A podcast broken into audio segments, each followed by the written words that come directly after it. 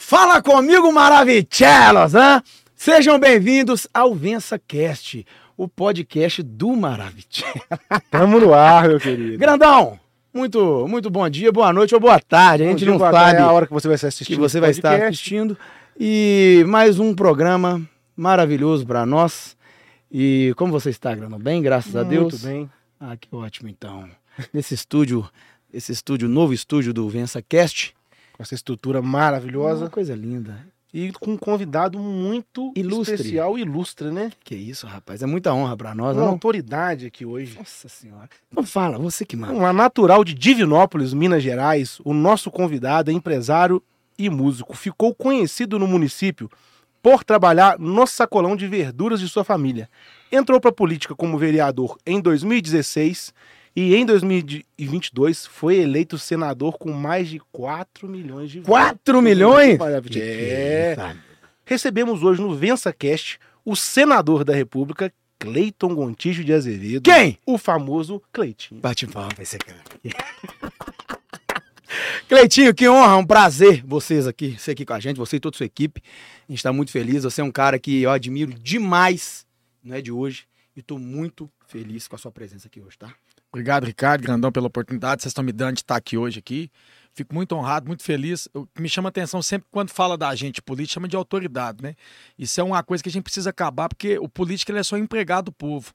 E é isso que eu venho mostrando, tem 6 anos na minha trajetória política, que político não é rei, político não tem que ser idolatrado, não tem que ser bajulado, político tem que ser cobrado. Porque vocês são patrão que pagam meu salário. Então, por mais que possa falar que a gente é autoridade, mas na verdade a gente, além de autoridade, a gente é empregado de vocês, trabalha para vocês. E eu tive 4 milhões de votos, né?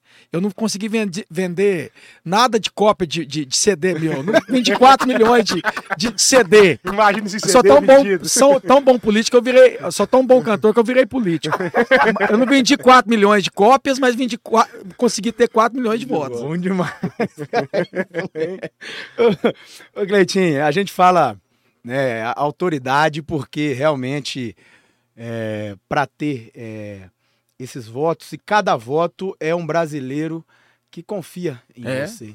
Então eu fico muito honrado com você aqui. E cara, Henry Ford falava uma frase que eu levo a minha vida demais, que se você pensa que você consegue ou se você pensa que você não consegue, dos dois jeitos você tá certo. E você é um exemplo de um cara que sabe o que quer, batalhou, foi atrás e conseguiu.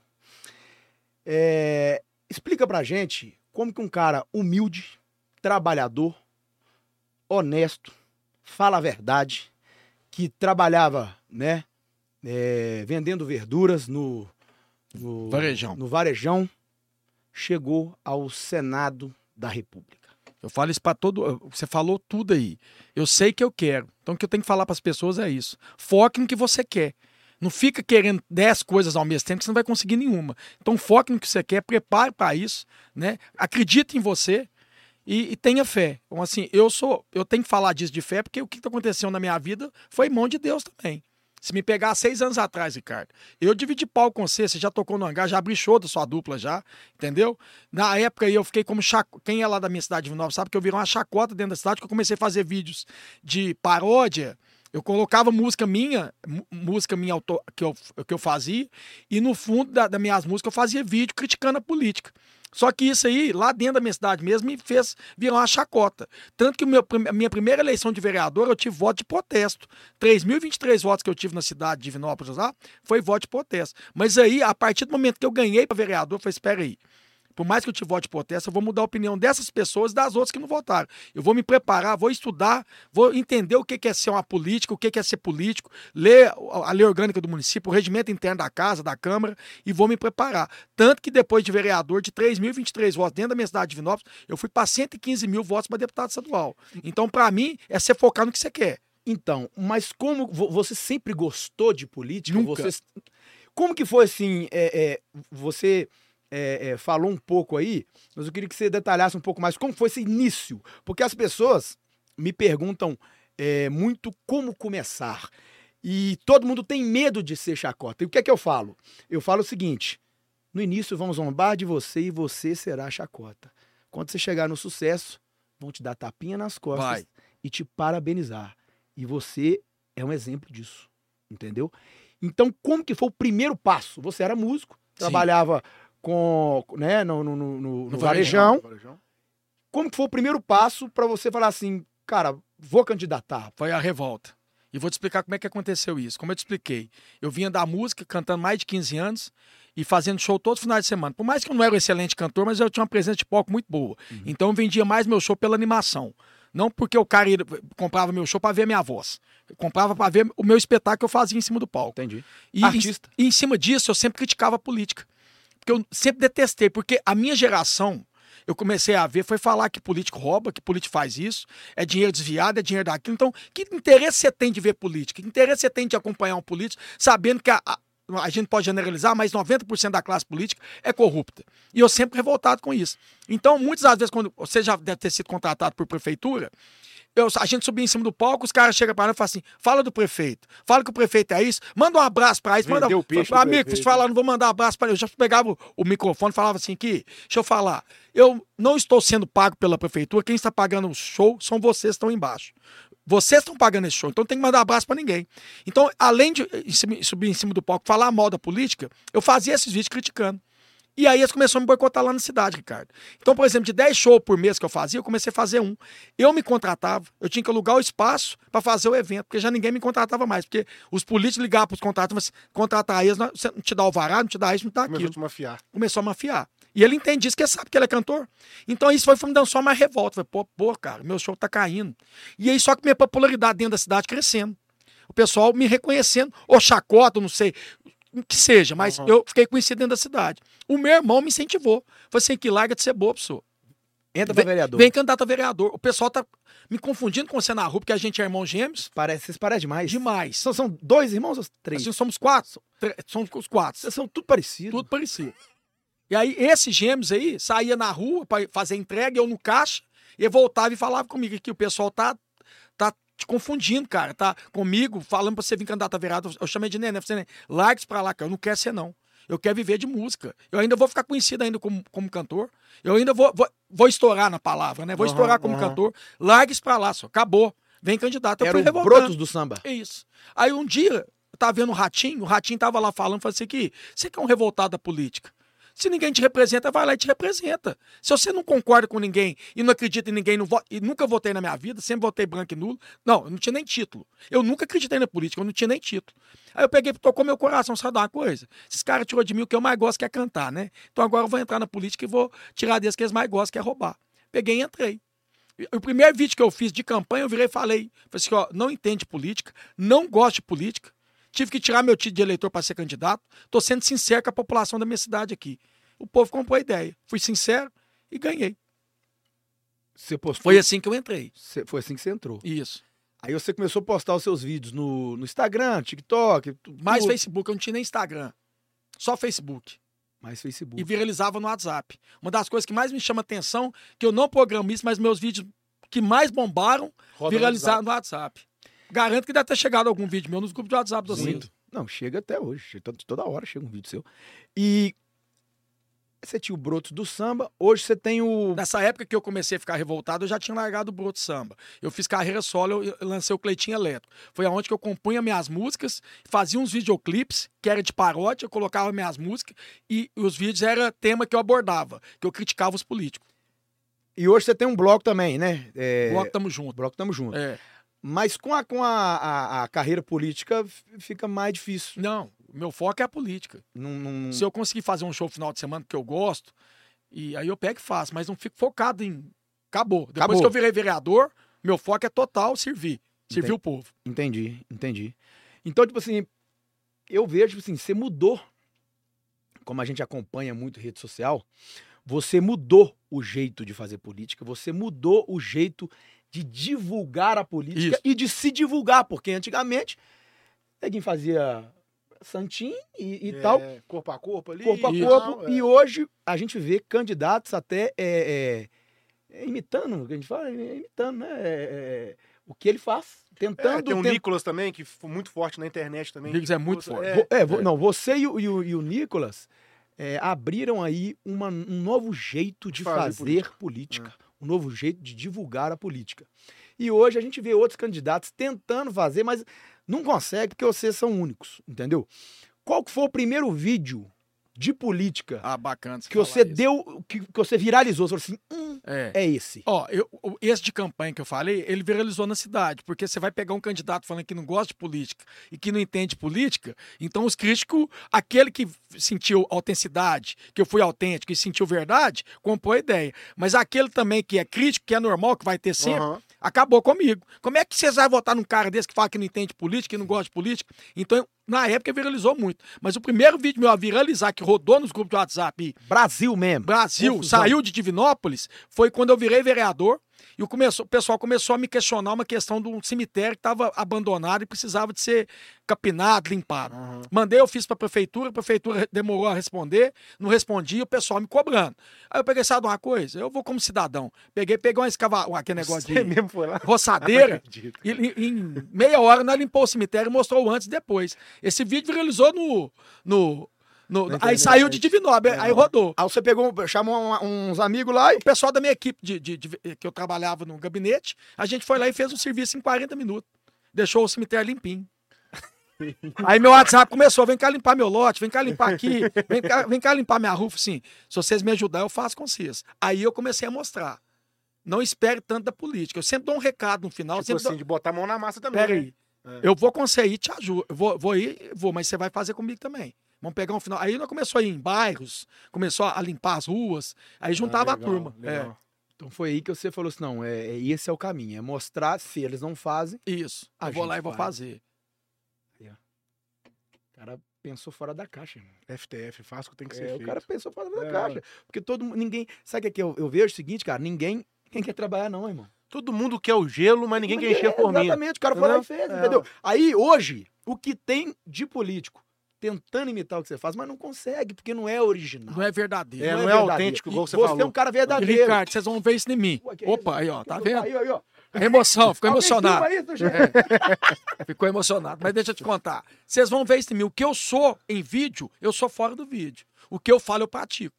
Eu não sou demagogo hipócrita. Então, às vezes, muitos que estão querendo fazer isso hoje são demagogos, são hipócritas. Exato. Não é o que quer passar, não. A pessoa vê a verdade no que você está querendo passar. Não que eu seja um ser humano perfeito, que longe de mim, viu, gente? Já me equivoquei, já falei durante a política também. Não de roubar, não de desviar, mas de desviar de nada disso. Mas talvez teve alguma fala minha que não foi legal. Não pegou bem, teve alguma ação que eu fiz que não foi legal. Que às vezes eu passei do ponto. Então, estou falando aqui que eu sou um ser...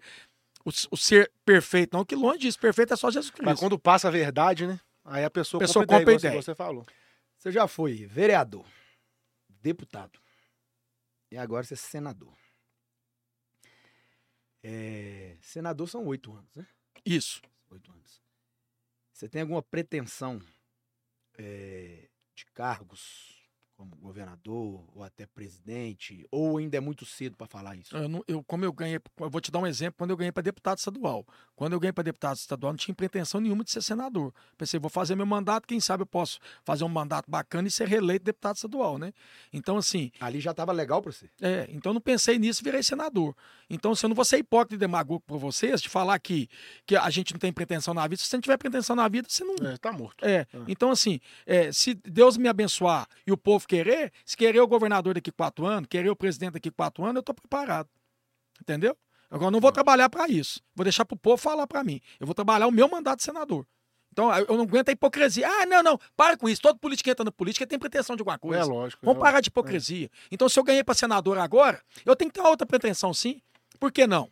Né? Se falar que um sonho que eu tenho, Ricardo, é ser prefeito da minha cidade. É um sonho que eu tenho. O seu irmão foi. Ele é prefeito. O seu irmão fez um vídeo... Legal demais, cara. Ele fez um vídeo. Você mostrou esse vídeo. Ele fez um vídeo com a minha voz de fundo. Ele colocou sua voz? Colocou minha voz de fundo. O áudio do Ricardo. Eu vou achar esse vídeo. Depois você manda pra mim. Vou te mandar. Com a minha voz de fundo. É um negócio do asfaltamento tava rolando lá. Era uma coisa assim, né? Porque a gente faz muito vídeo. Eu não lembro qual que é o áudio. Também não lembro o áudio específico. Mas com a minha voz de fundo, a minha esposa é de lá. E falou, não, irmão do Cleitinho. Então, até agradecer. Ele me respondeu muito educado. E eu achei legal, porque ele foi original. Ele pegou o vídeo e foi mostrando as coisas que ele foi fazendo na cidade. Sim. E o vídeo no fundo. Eu vou lembrar que vídeo que é esse. mas achei legal demais. Então, você tem um sonho de ser prefeito muito. Lá. Tem, e um dia eu vou ser, se Deus quiser. É, eu acho que eu quero só, eu quero, tipo assim, é uma coisa que, de gratidão ao meu povo, que me colocou como vereador, depois me colocou como deputado, e poder mostrar assim, sabe, amor mesmo, eu tô doente com a minha cidade, Divinópolis, e eu tenho essa vontade de um dia ser prefeito da minha cidade. Eu tenho mais esse tesão, mais essa vontade do que ser, por exemplo, presidente ou governador. Entendi. Eu tenho mais isso como foco um dia na minha vida do que falar pra você. Agora, falar pra você, se daqui 4 anos o povo começar a falar comigo, Cleitinho, eu quero ser governador, Cleitinho, vem presidente. Falar que eu não quero, eu vou estar mentindo, é hipocrisia. Entendi. Eu acho que pessoas como você, assim, que falam a verdade, mostram a verdade, tá em falta, né? Não só no mercado da política, mas nos mercados, mercado da música, mercado, né? Porque foi o que você falou, o povo é muito demagogo, a galera tem que falar mais a verdade, falar para o que veio, entendeu? É. Então, você realmente tem que não só querer ajudar a cidade de Vinópolis, mas também quanto mais pessoas, melhor, porque a gente precisa de uma pessoa igual a você, mais alto possível, entendeu? Sim. Porque você não veste, foi o que você falou, você não veste a capa e fala assim, eu sou, não, você, como você diz, você é o funcionário do povo. Isso. Então isso é uma parada muito bacana. Muito difícil a gente ver na política isso, né? O cara vira um cargo maior, o cara às vezes... Nariz fica em pé, mas o que eu tenho que eu aprendi isso na política é vergonha na cara.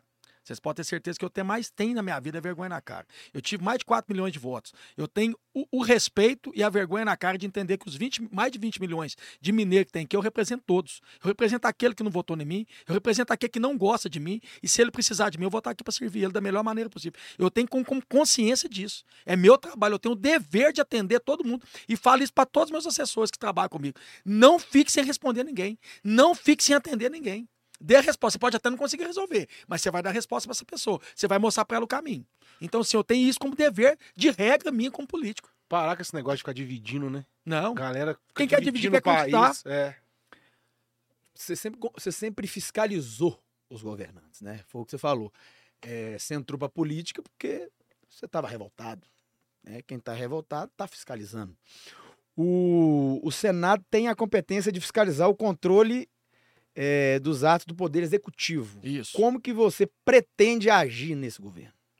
Para mim, um dos maiores projetos que existe é a fiscalização. Porque quando a gente trata de dinheiro público, gente, o que você tem que fazer com o dinheiro público é fiscalizar ele. Isso não é porque você está contra alguém ou contra ninguém, não. Isso se chama fiscalização. Você vai fazer isso com qualquer um que estiver lá. É sua obrigação e dever fazer isso como um senador, como parlamento, como deputado federal e estadual, de fiscalizar. E eu acho que é o maior que a gente tem para combater a corrupção e o desperdício de dinheiro público, se chama fiscalização. Então é isso que eu vou fazer lá. É estar atento a todos os gastos, a todos o que o governo, o executivo vai propor, eu estar atento em fiscalizar e mostrar para a população, para poder consertar.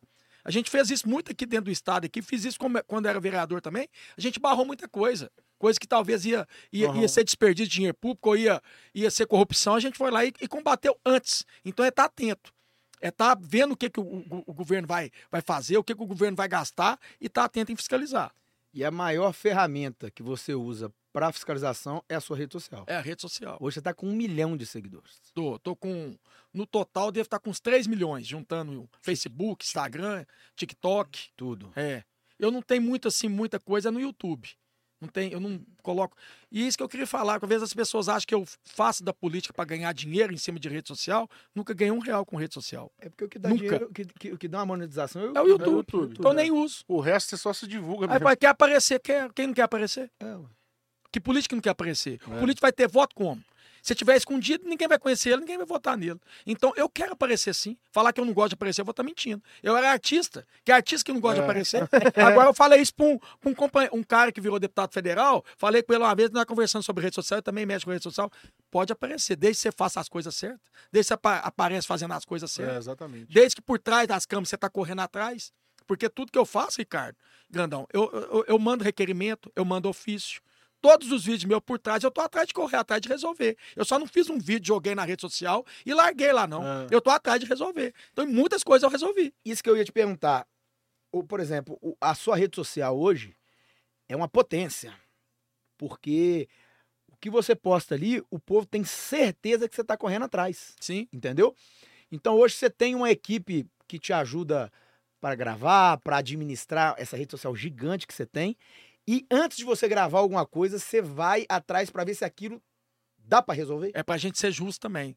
Pra gente tentar ser o mais coerente, mais justo possível. Porque às vezes o negócio não dá pra resolver. Porque às vezes eu já fui injusto também, Ricardo. Quando eu era vereador, com o prefeito, com o próprio governador Romeu Zema, às vezes em alguma situação, eu um pouco passei do ponto. Entendeu? Então, assim, tenta achar sempre esse equilíbrio pra a hora que eu fazer um questionamento, eu tá sendo justo. Eu vou dar um exemplo de uma situação que eu fiz. Pra você entender, eu comecei. Porque quando a gente faz uma fiscalização, a gente faz uma denúncia, a gente começa a receber. Então teve uma vez que, o ano passado, a gente vendo uma situação, o pessoal mandou para nós, Cleitinho, olha a questão da taxa de licenciamento. Olha aqui para você ver. A gente, hoje o Estado cobra R$130.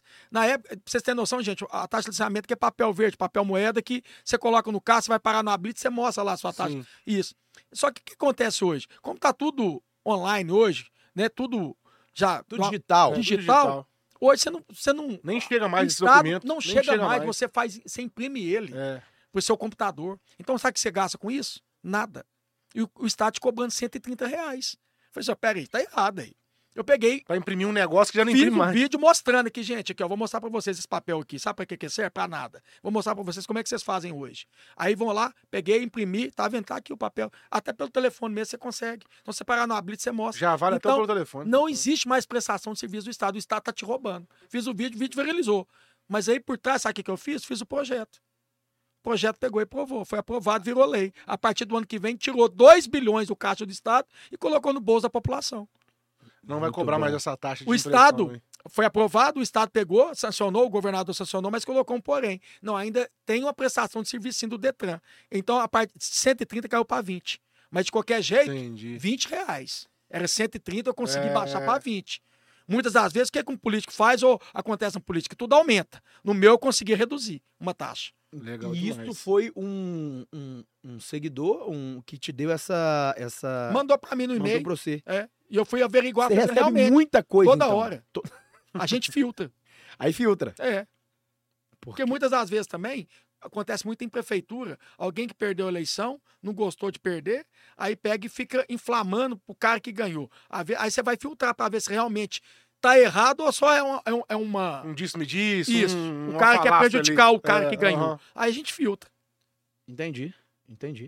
A política, ela é Você, quando você entrou na política, você viu que... Pode ser mito ou não, mas você viu uma certa dificuldade para quem realmente quer resolver as coisas dentro da política? Sempre. Ricardo, a política é feita para não funcionar. Vocês colocam isso na cabeça de vocês. É uma coisa já enraizada já. Ela é feita para quem está no poder continuar no poder. Então eles não querem resolver os problemas. A maioria não quer. Entendi. Então eu sou muito para hoje. Eu quero os trem tudo para hoje. E a política não. Ela não deixa você fazer isso. Porque tudo que eu fizer também depende de algum político, depende do governador, depende dos deputados. Então o que mais me chamou atenção na política é isso. É a parte da incompetência da política, mas também ela é ser feita para não funcionar. Parece que eles querem fazer dificuldade para vender facilidade. Muita burocracia. Porque, por exemplo, você quer resolver e começa a ser impedido. Isso. E quando você está sendo impedido, o que você faz? Ricardo, deixa eu te dar um exemplo que aconteceu agora. Vocês podiam cortar isso para a gente tentar viralizar esse vídeo, para mostrar o que é a política do Brasil e como é que ela é incompetente e como é que ela custa caro para o povo brasileiro. A Assembleia Legislativa, no mês de janeiro agora, ela tem um recesso, então ela já não funciona, o mês de janeiro. Uhum. Então, esse ano de 2021, o mês de janeiro a gente não trabalhou. Chegou agosto, julho, quase finalzinho de julho para agosto, entrou a eleição. E o governo pegou e mandou um projeto para lá, de regime de recuperação fiscal, ou ele tira o projeto, se ele não tirar, a pauta está travada. Então não tem jeito de aprovar nenhum projeto dentro da Assembleia. Vem em agosto. Agosto veio a campanha, todo mundo fazendo campanha, a Assembleia parada em agosto, setembro campanha também, outubro veio o segundo turno, campanha de Lula e de Bolsonaro, novembro veio aí dezembro. Você acredita que esse projeto está lá até agora travando a pauta?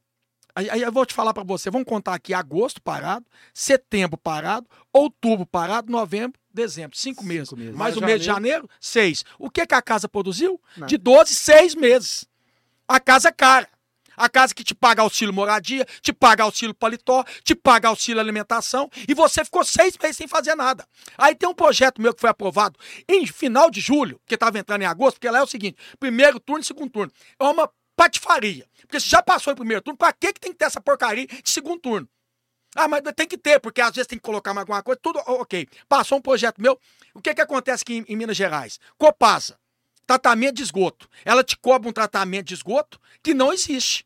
E ela conseguiu unificar tratamento de esgoto com coleta, 74%. Então tinha cidade igual a minha cidade de Vinópolis que cobrava 50%, com essa unificação foi para 74%. Aumentou mais ainda a conta de água da população. Só que aí não tem tratamento de esgoto. Então fiz um projeto lá, que foi aprovado em primeiro turno, para que cidades que não têm o efetivo tratamento de esgoto, seja comprovado, tem que dar desconto na tarifa de água. E não é só Divinópolis, não. Toda a cidade de Minas Gerais não tem tratamento de esgoto. Passou no primeiro turno. Eu torcendo para passar no segundo turno, veio essa porcaria desse regime de recuperação fiscal que travou a pauta. Veio a eleição. Passou agosto, setembro, outubro, novembro, dezembro. Tô pedindo depois da eleição, pelo amor de Deus, destranca essa pauta. Coloca esse projeto para votar, para a gente diminuir a conta do povo mineiro. Pergunta se passou. Não passa. Tá lá parado. Então, isso funciona nesse país aqui? Aí eu sou barulhento, eu sou chato, eu fico de jeito nervoso aqui, porque eu sou o cara que mais mostrei o tanto que essa Copasa rouba do povo mineiro. Aí fala que eu não faço nada. Eu não faço nada? Eu, além de denunciar, fiscalizar, eu fiz um projeto para acabar com isso. Tem 77 deputados naquela Assembleia ali. Essa quantidade de deputados, pra quê? Pra ficar 6 meses parado. E aí eu sou o culpado. Eu não faço nada, eu sou barulhento. Isso irrita a gente.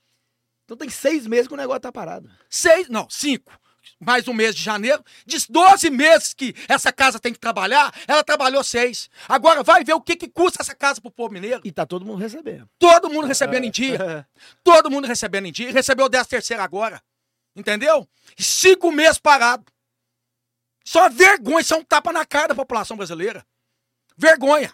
E é isso que eu quero fazer lá no Senado. Um Big Brother mesmo do Senado também. Igual eu fiz da Assembleia, porque eu falo tudo. Aí tem nego lá que nem olha na minha cara. E eu não tô nem aí que não olha na minha cara, não. Ele vira a cara pra mim. Ontem eu recebi a diplomacia, eu fui diplomado, né? Uhum. Tinha nego lá que virou a cara pra mim. Aqui pra ele. Não tô nem pra ele, não, hein? Vai trabalhar, vagabundo. Você recebe em dia, só. Vai honrar os votos que você teve e o salário que você ganha. Um trabalhador ganha um salário mínimo, às vezes, pra trabalhar de segunda a sábado. De 8 às 8 da noite. Aquela casa funciona terça, quarta e quinta, você tem que estar lá. Muitas das vezes tem nem que nem lá foi. Você tá entendendo? Nem aparece lá. E aí quer virar a cara pra mim. Por quê? Porque eu tô mostrando, eu tô tocando o dedo na ferida. O que eu tô fazendo aqui, se eu não conseguir fazer nada nesse país ainda, só de mostrar pra população brasileira como é que funciona uma casa legislativa, uhum, como é que funciona a casa que fala que é do povo, eu já tô fazendo muito pro povo brasileiro. Sabe por quê? Porque eu tô alertando o povo. É, abrindo o olho dele. Isso. É isso que eu falo, você mostra pro povo, toma água aí, você mostra pro povo o que realmente tá acontecendo. Porque pouca gente entende política. A galera não tem uma pessoa... Cara, eles não sabem nem o que é função de deputado. Exatamente. É. Eles falam assim, você tem que fazer. Eu não faço. Eu fiscalizo. Quem faz é o executivo. O que eu faço é o que eu faço é a minha função, que é de legislar e fiscalizar. Fiscalizar o que eu fiz aí, que vocês viram, a quantidade de lugar que eu fui denunciando, é isso que é a minha função. Ah, mas você não resolveu. Não sou eu. Ainda tem muita coisa que eu resolvo gritando. Não é só eu que resolvo, não, gente. Quem resolve são órgãos competentes. É um Ministério Público da Vida, é um judiciário, é o próprio governo que consegue resolver. Eu não tenho canetada pra resolver nada, não, ué. Eu tenho pra denunciar, ué. Se você não faz nada, como é que é o povo? Alguns, né? Se você não faz nada, você é um parasita. Ah, esse cara não fez nada durante os 4 anos. Aí eu fiquei 4 anos gritando, denunciando, fiscalizando, mostrando. Esse cara quer aparecer. É difícil. É difícil. E quer aparecer mesmo. Não, porque... e muito. E quer aparecer mais. Porque você só vai mudar alguma coisa se você aparecer. Pega uma água aí, meu filho. Acabou a água aí? Não, tem aqui. Você só vai mudar alguma coisa se você aparecer, cara. E eu penso assim, que a gente tem que mostrar a verdade, cara. Porque, como diz, a verdade vos libertará, grandão. Exatamente. Nós temos uma caixinha de pergunta bombou, rapaz. O povo gosta de você demais, velho. Então manda tudo aí. Inclusive, se estiver me criticando também, coloca.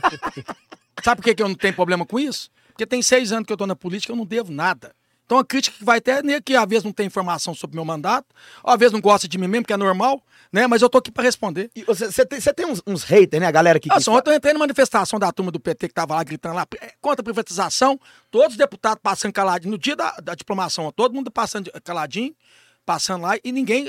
Ah, começou, Cleitinho! Eu fui, eu tô aqui. Peguei, a moça começou a me xingar, só vem cá, me dá um abraço. Eu não vou te dar um abraço, não. Peraí, vocês não falaram que o amor e venceu o ódio? Vocês não querem me dar um abraço?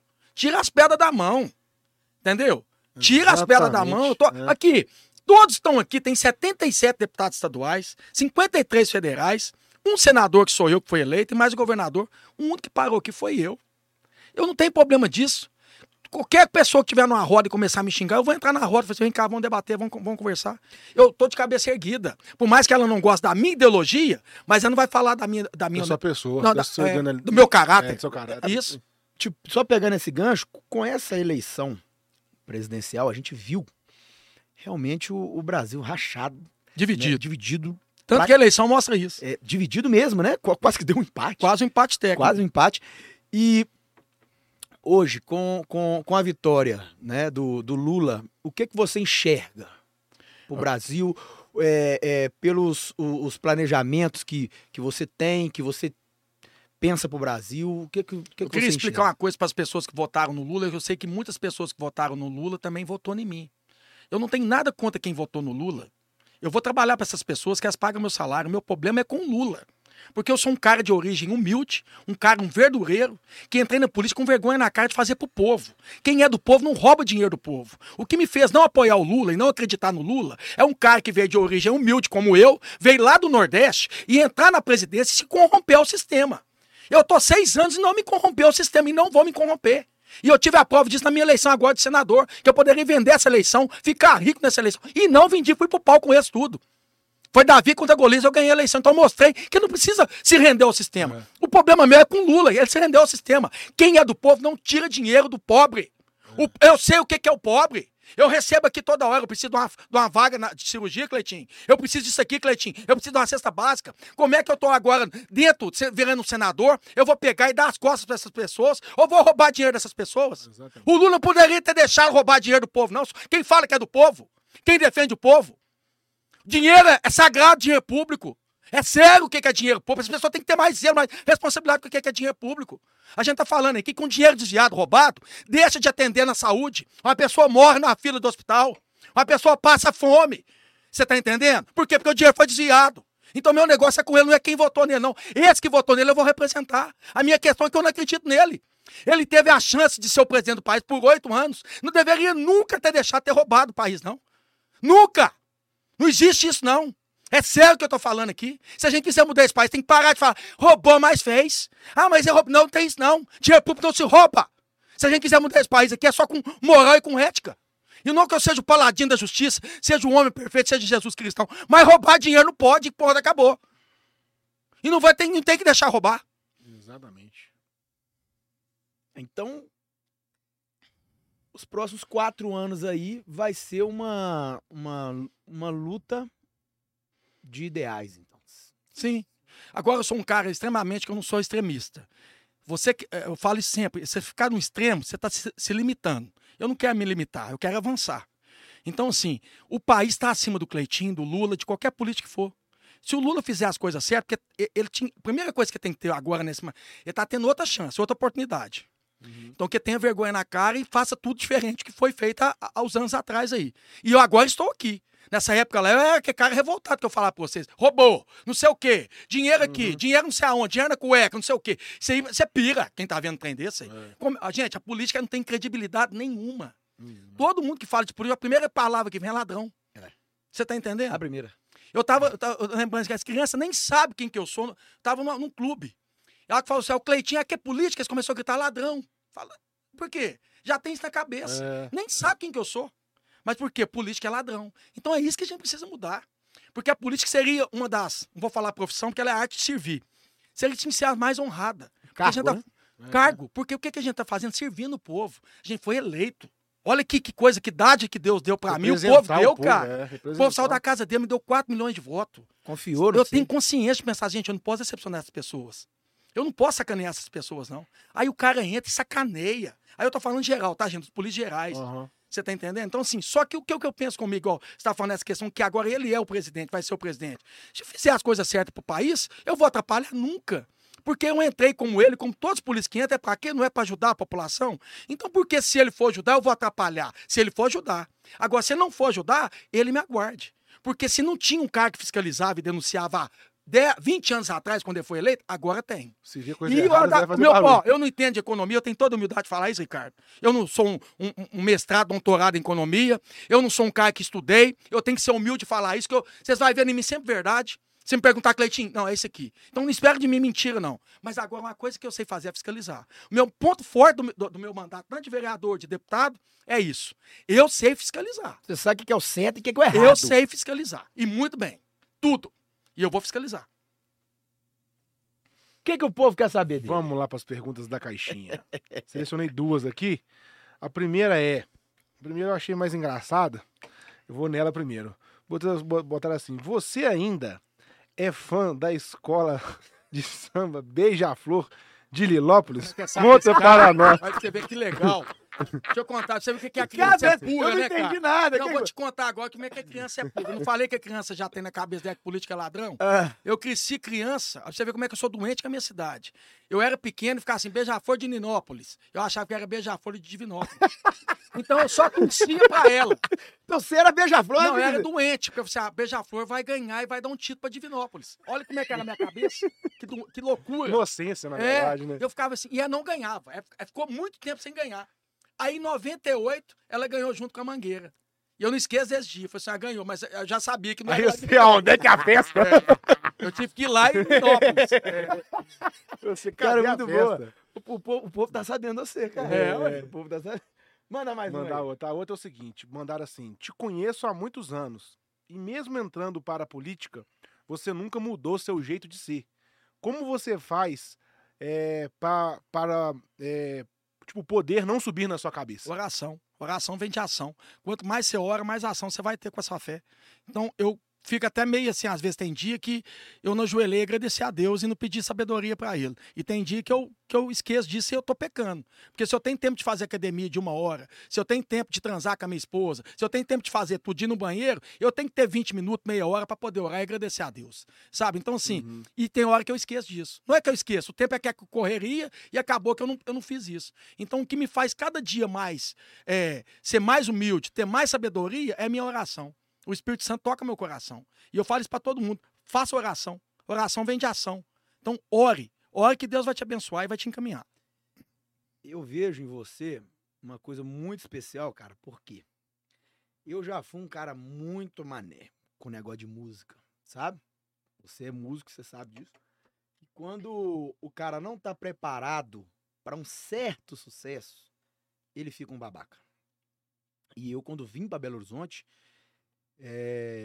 a gente pegou uma fama, né? Ficou bem conhecido aqui. Ficou, Ricardo. Ficou bem conhecido. Muito. Não é só em BH, não. Em Minas, na região. Tanto que lá em Divinópolis vocês eram conhecidos. Ficou bem conhecido. E eu, com 20 e poucos anos, ganhando um bom dinheiro, eu fiquei muito arrogante, fiquei prepotente. Virei um cara... virei uma persona ingrata. A pessoa... eu fiquei realmente um mané. Por quê? Inexperiência. Muita coisa aconteceu e eu não estava preparado para aquilo. E eu achei que o jogo estava ganho. Entendeu? Muito novo. E o que aconteceu? Quebrei uma vez. Não deu. Quebrei de novo. Quebrei 2 vezes. Na segunda vez que eu quebrei, que eu fui ajoelhar. Ajoelhei e falei assim, ó Deus... Não aguento mais não, me ajuda aí. Aí ele foi me curando de dentro pra fora. Cleitinho. O Espírito Santo entrou no seu coração. Hoje, você pode me dar uma Lamborghini aqui, ó. Eu vou andar nela, com certeza, não vou deixar ela, mas não vai mudar nada dentro de mim. Isso. Mas eu fico sempre de olho, né não, grandão? A gente vai fazer um institucional da empresa aí, tem uma lá, a gente dá uma fotografada, né? Porque se der mole... Orar e vigiar, irmão. Eu fico vigiando o tempo todo. E eu vejo você... Um cara que já nasceu preparado, porque você era um cara humilde. Humilde que eu digo financeiramente. Sim. Aí, pumba. Vereador, pumba. Deputado, pumba. Senador, meu irmão. Nunca vi você de terno. Mas eu uso de vez em quando, tem que usar. Tem que, é obrigado. Mas você usa de obrigatoriedade. Então, tipo assim, o que que você faz pra não deixar isso te pegar, mano?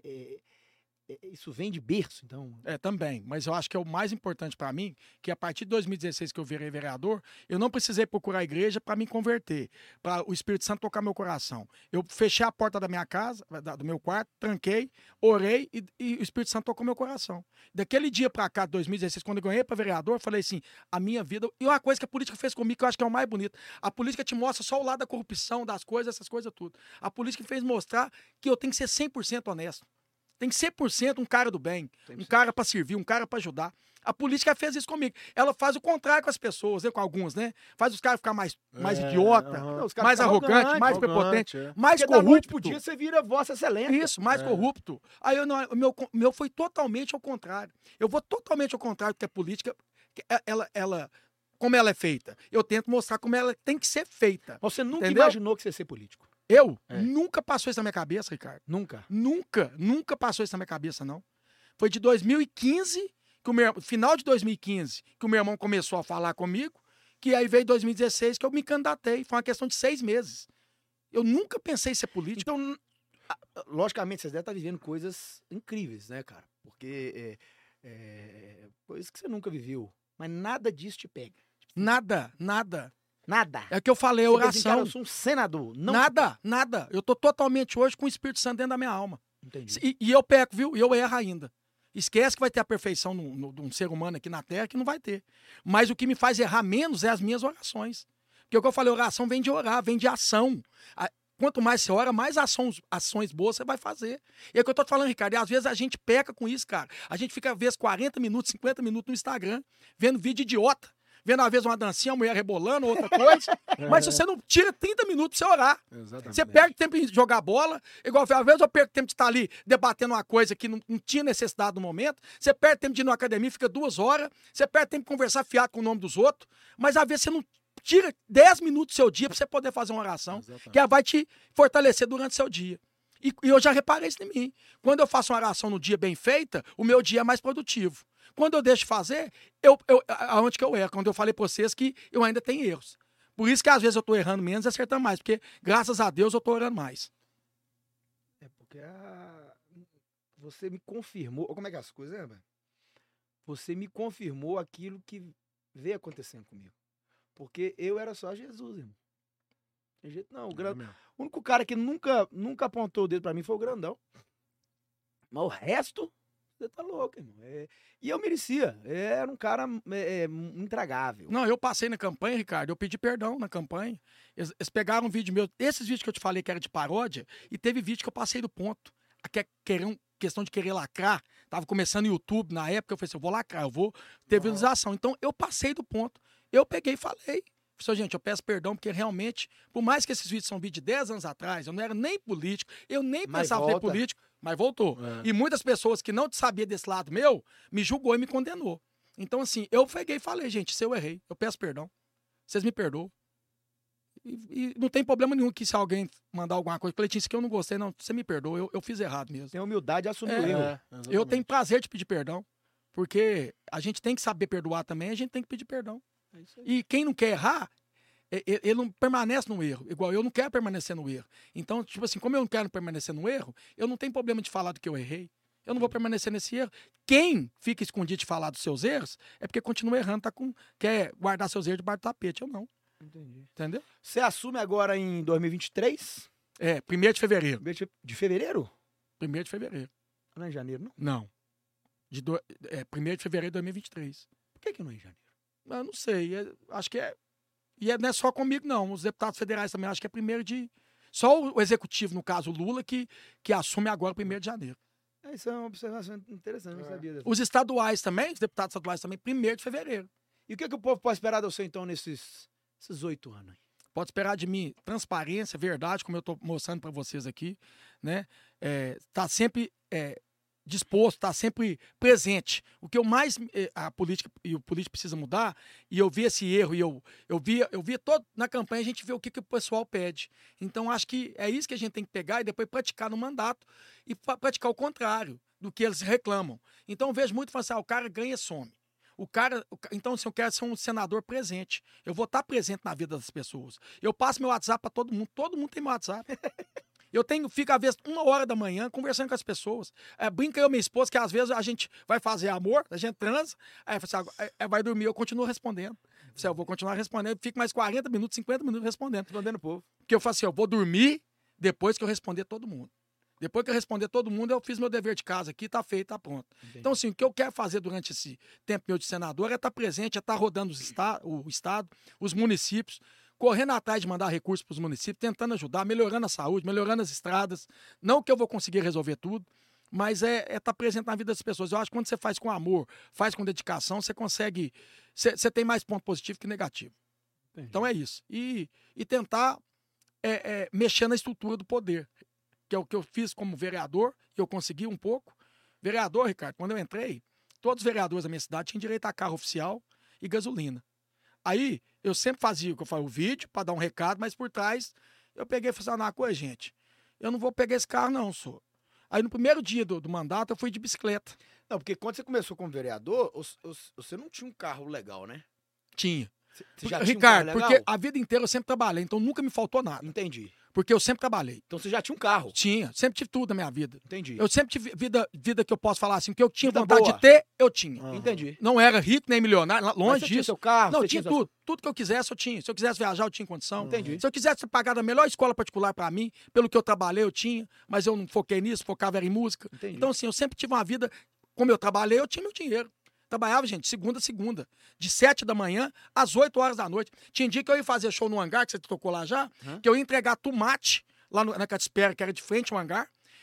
Tomate, era 10h da noite, nós estávamos trabalhando ainda. O pessoal indo pro meu show, eu entregando caixa de tomate. O pessoal, você não vai vir tocar, não? Falei assim, o show é 12h, dá tempo de eu ir lá em casa tomar banho e vir tocar. Aí eu lá parava, porque era perto da minha casa lá, já entregava lá na Catispera, já ia pra minha casa tomar banho pra fazer show. Então assim, eu sempre trabalhei. Então você não quis o carro? Não, aí eu vou contar pra vocês como é que dá pra mexer no sistema. Peguei, abri mão desse carro oficial, que tinha direito a gasolina, essas coisas tudo. Fui pro primeiro dia de bicicleta pra chamar atenção, pra dar um impacto na sociedade lá da minha cidade. O vídeo viralizou. Aí o povo, gente, tem gente que nem sabia, cada vereador tem direito a um carro e ainda com gasolina. Eu não sabia disso. Aí a cidade ficou doida. Sabe o que aconteceu depois de meses, quase um ano? Nenhum vereador tinha mais carro, teve que todo mundo abrir mão, pela pressão. A galera começou a abrir mão? Todos.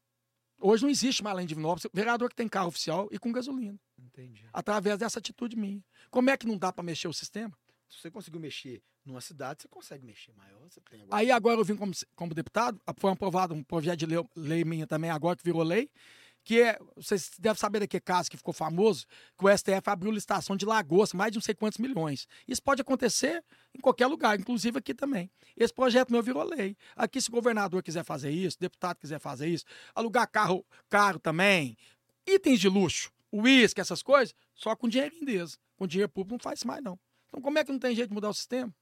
Então, já fiz muita coisa aqui já, ué. A taxa de licenciamento que eu tô falando com vocês, de 130 para 20... 2 bilhões que vai sair do caixa do Estado pro bolso da população. E isso. Agora eu vou tentar fazer isso no Senado. É isso que o povo pode esperar de você. Nós falamos aqui do que o povo pode esperar de você na política, né? Agora, porque você, mano, é um exemplo. Você tá com quantos anos? 30? Fiz 40. Fiz 40. Você é um exemplo, cara, de ser humano e de vencedor. O jogo nunca tá ganho, mas você continua sempre subindo. E eu acho que uma subida constante, né, é melhor de qualquer foguete. Porque quanto mais rápido, a pessoa mais rápido desce. E a sua subida constante, eu acho incrível, eu acho louvável. E um cara que é trabalhador de 7 a 7. O que você, como ser humano, agora esquece o político, como ser humano, um vencedor, porque o vencedor nada mais é que o cara que vence dores. Entendeu? E hoje, eu digo com certeza que a melhor sensação que você tem é quando a dor passa. Você está com a dor de dente, passou. Aquela é a melhor sensação que o ser humano pode ter. Quando você melhora de uma dor. Por isso que todo vencedor está sempre subindo. Porque ele venceu a dor. Ele, subiu. Então você e esse cara. O que você pode falar para um cara que está assistindo a gente, humilde, trabalhador e sonha com a vida melhor? Acalma o coração primeiro, né? Conversa com Deus e tenha sempre o propósito e a fé. Se ele tiver o propósito de objetivo que ele quer fazer isso, ele vai fazer. Basta ele colocar isso na mente dele, no coração dele, que ele vai conseguir. E faça isso tendo a honestidade. Nunca faça isso passando por cima das pessoas. Porque, como você falou, foguete, ele sobe. Esse foguete que sobe, se for constante, dentro da honestidade, ele vai continuar subindo. Aquele foguete que ele cai, é porque como ele começou errado, vai terminar errado. Então, se ele passou por cima das coisas para conseguir isso, isso não vai terminar bem. Então, por que cada dia, graças a Deus, eu virei vereador, deputado, senador? Porque eu não passei por cima de ninguém. Eu não precisei roubar de ninguém. Eu não precisei mentir para ninguém. Então, eu entrei limpo, entrei reto, e vou sair limpo e vou sair reto. Então, é o que eu falo. Faça o propósito, coloque isso como meta, com foco na sua vida, que você vai conseguir. Mas não passa por cima de ninguém. Você vai conseguir fazer isso sem precisar de passar por cima de ninguém. Você vai conseguir isso porque você tem competência para isso e você tem caráter para isso. E Deus vai abençoar. Ah, Grandão, esse cara aí é diferenciado, né? Hein? Que convidado, hein? Que isso, rapaz. Aqui, eu vou dar um exemplo para você simples que aconteceu comigo agora. Quando eu fui pro partido para disputar essa eleição de Senado, os partidos tudo me chamando. E eu não esqueço que teve um deputado que virou e falou assim, cara, puta merda pra você. Todos os candidatos que vêm aqui pedem alguma coisa. Você não pediu nada. Nada, nada, nada. Porque tem um fundo eleitoral, tem um fundo partidário. Eu tô realmente... que eu tinha a impressão sua, Cleitinho, que você fazia uma coisa e por trás você era outra. Você me ganhou agora, porque realmente você foi... E nas rodas dos deputados, por mais que tem uns que não gostam, mas no fundo eles sabem que eu sou a pessoa do bem. Eles sabem que eu sou um cara honesto. Porque eles têm pobre nessa eleição agora. Eu tô explicando pra vocês, podia ter me vendido. Entendi. A gente tá falando de um cara igual eu que vim de deputado, que não tem grupo político, não tem... para chegar a Senado. Eu não gastei R$1 de fundo partidário, essas coisas. Os caras gastam milhões de reais, eu cheguei na casa de milhões. Então a campanha é cara, né? Caríssima. Caríssima. Caríssima. Então, onde que eu quero chegar pra vocês? Eu peguei, o partido pegou, eu peguei... Ó, a única coisa que eu quero é ser candidato. Quem me dá a vaga, eu tô indo. Aí esse partido PSC pegou e me deu a candidatura. Só Cleitinho, eu vou te dar a candidatura. Não quero nada de vocês. Nada. Mas também não me peça nada depois. Que eu também não dou nada. O mandato é meu, não é de vocês, não. Quem me colocou aqui foi o povo. Ele pegou ok. Quer dizer, eu entrei limpo e reto. Sem dever nada para eles, não dever nada para mim. Ganhei a eleição. O partido não fez a cláusula de barreira, não fez muitos deputados federais. O partido, então, vai acabar. Então, o que aconteceu? Eu não tenho satisfação nenhuma. Saí do partido, fui para outro. Eu não devo nada para eles. Uhum. Se eu tivesse devendo, Ricardo, eu não tinha saído do partido. É. Entendi. Entendeu? Eu tava devendo. Entendi. Então, assim, não devo nada. Eu devo processo pro povo, só. É sensacional.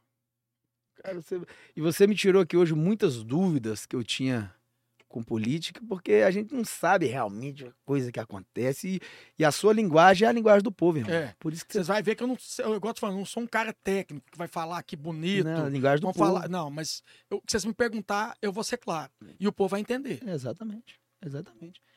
Ô, Cleitinho, eu não tenho palavras para te agradecer. Você é um cara extremamente, sabe, humilde, gente boa. Dizer que, pô, na primeiro WhatsApp que eu mandei para ele me respondeu já na hora. Já o convite, né? E eu estou extremamente honrado de te receber aqui. Espero que você faça uma excelente carreira aí nos próximos anos. Excelente mandato, né? É. Né? Que traga muita, muita justiça e coisa boa pro povo. E sem palavras para te agradecer, né, Grandão? Passo das palavras do Ricardo às minhas, agradeço também, porque o Ricardo, quando comentou que seria seu convidado, inclusive o meu voto foi seu. Obrigado. E quando o Ricardo falou que você aceitou de primeira, assim, a gente ficou bem feliz pela pessoa que você é, pela humildade que é. A gente já acompanhava na internet os vídeos lá viralizados que a gente já falou aqui. Então, obrigado aí pela sua presença aqui no nosso podcast. Tamo junto. Você deu suas considerações, se quiser falar mais alguma coisa. Não, só agradecer essa oportunidade que vocês estão me dando aí, gente. E falar para a população brasileira que o país está acima de político. O que eu quero falar para eles é isso. Eu acho que eu tô pedindo a Deus... Eu ganhei a eleição pedindo a Deus para me dar sabedoria, para tentar mostrar isso para a população, que nós somos um só. O barco, se ele cair, vai cair com todo mundo. Então, que a população se una e cobra dos políticos que estão eleitos. Cobra de mim, cobra do presidente, cobra do governador, dos deputados. Estejam unidos, não divide não. É. Você está entendendo? Chega, a eleição passou. Entendi. Então, assim, agora se unem, que vocês são patrão e nós somos empregados. E cobra dos seus empregados. E tem mais 4 anos agora para nós ver se isso, muda alguma coisa, entendeu? Né? Então, não idolatra, bajula político, não. Cobra dele. Se cobrar dele, vai dar resultado. Bom demais. Obrigado, viu, Cleitinho. Deus te abençoe. Feliz Natal pra todo mundo e feliz ano novo. Que Deus abençoe todos nós. Obrigado, querido. Continue assim, com essa, né, com Deus no coração, que esse é o caminho, irmão. Parabéns. Sim. Bom demais. Grandão! Pô, que programa, hein, mano? Não, hoje foi especial demais, hein? Agradece ao nosso patrocinador aí, querido. Nossos patrocinadores, vou agradecer primeiro aos estúdios aqui, sim, que nós estamos fazendo a gravação nesse estúdio lindo. Não é? Agradecer a Apple, que vai, se Deus quiser, patrocinar nós pra gente sortear uns iPhones aqui.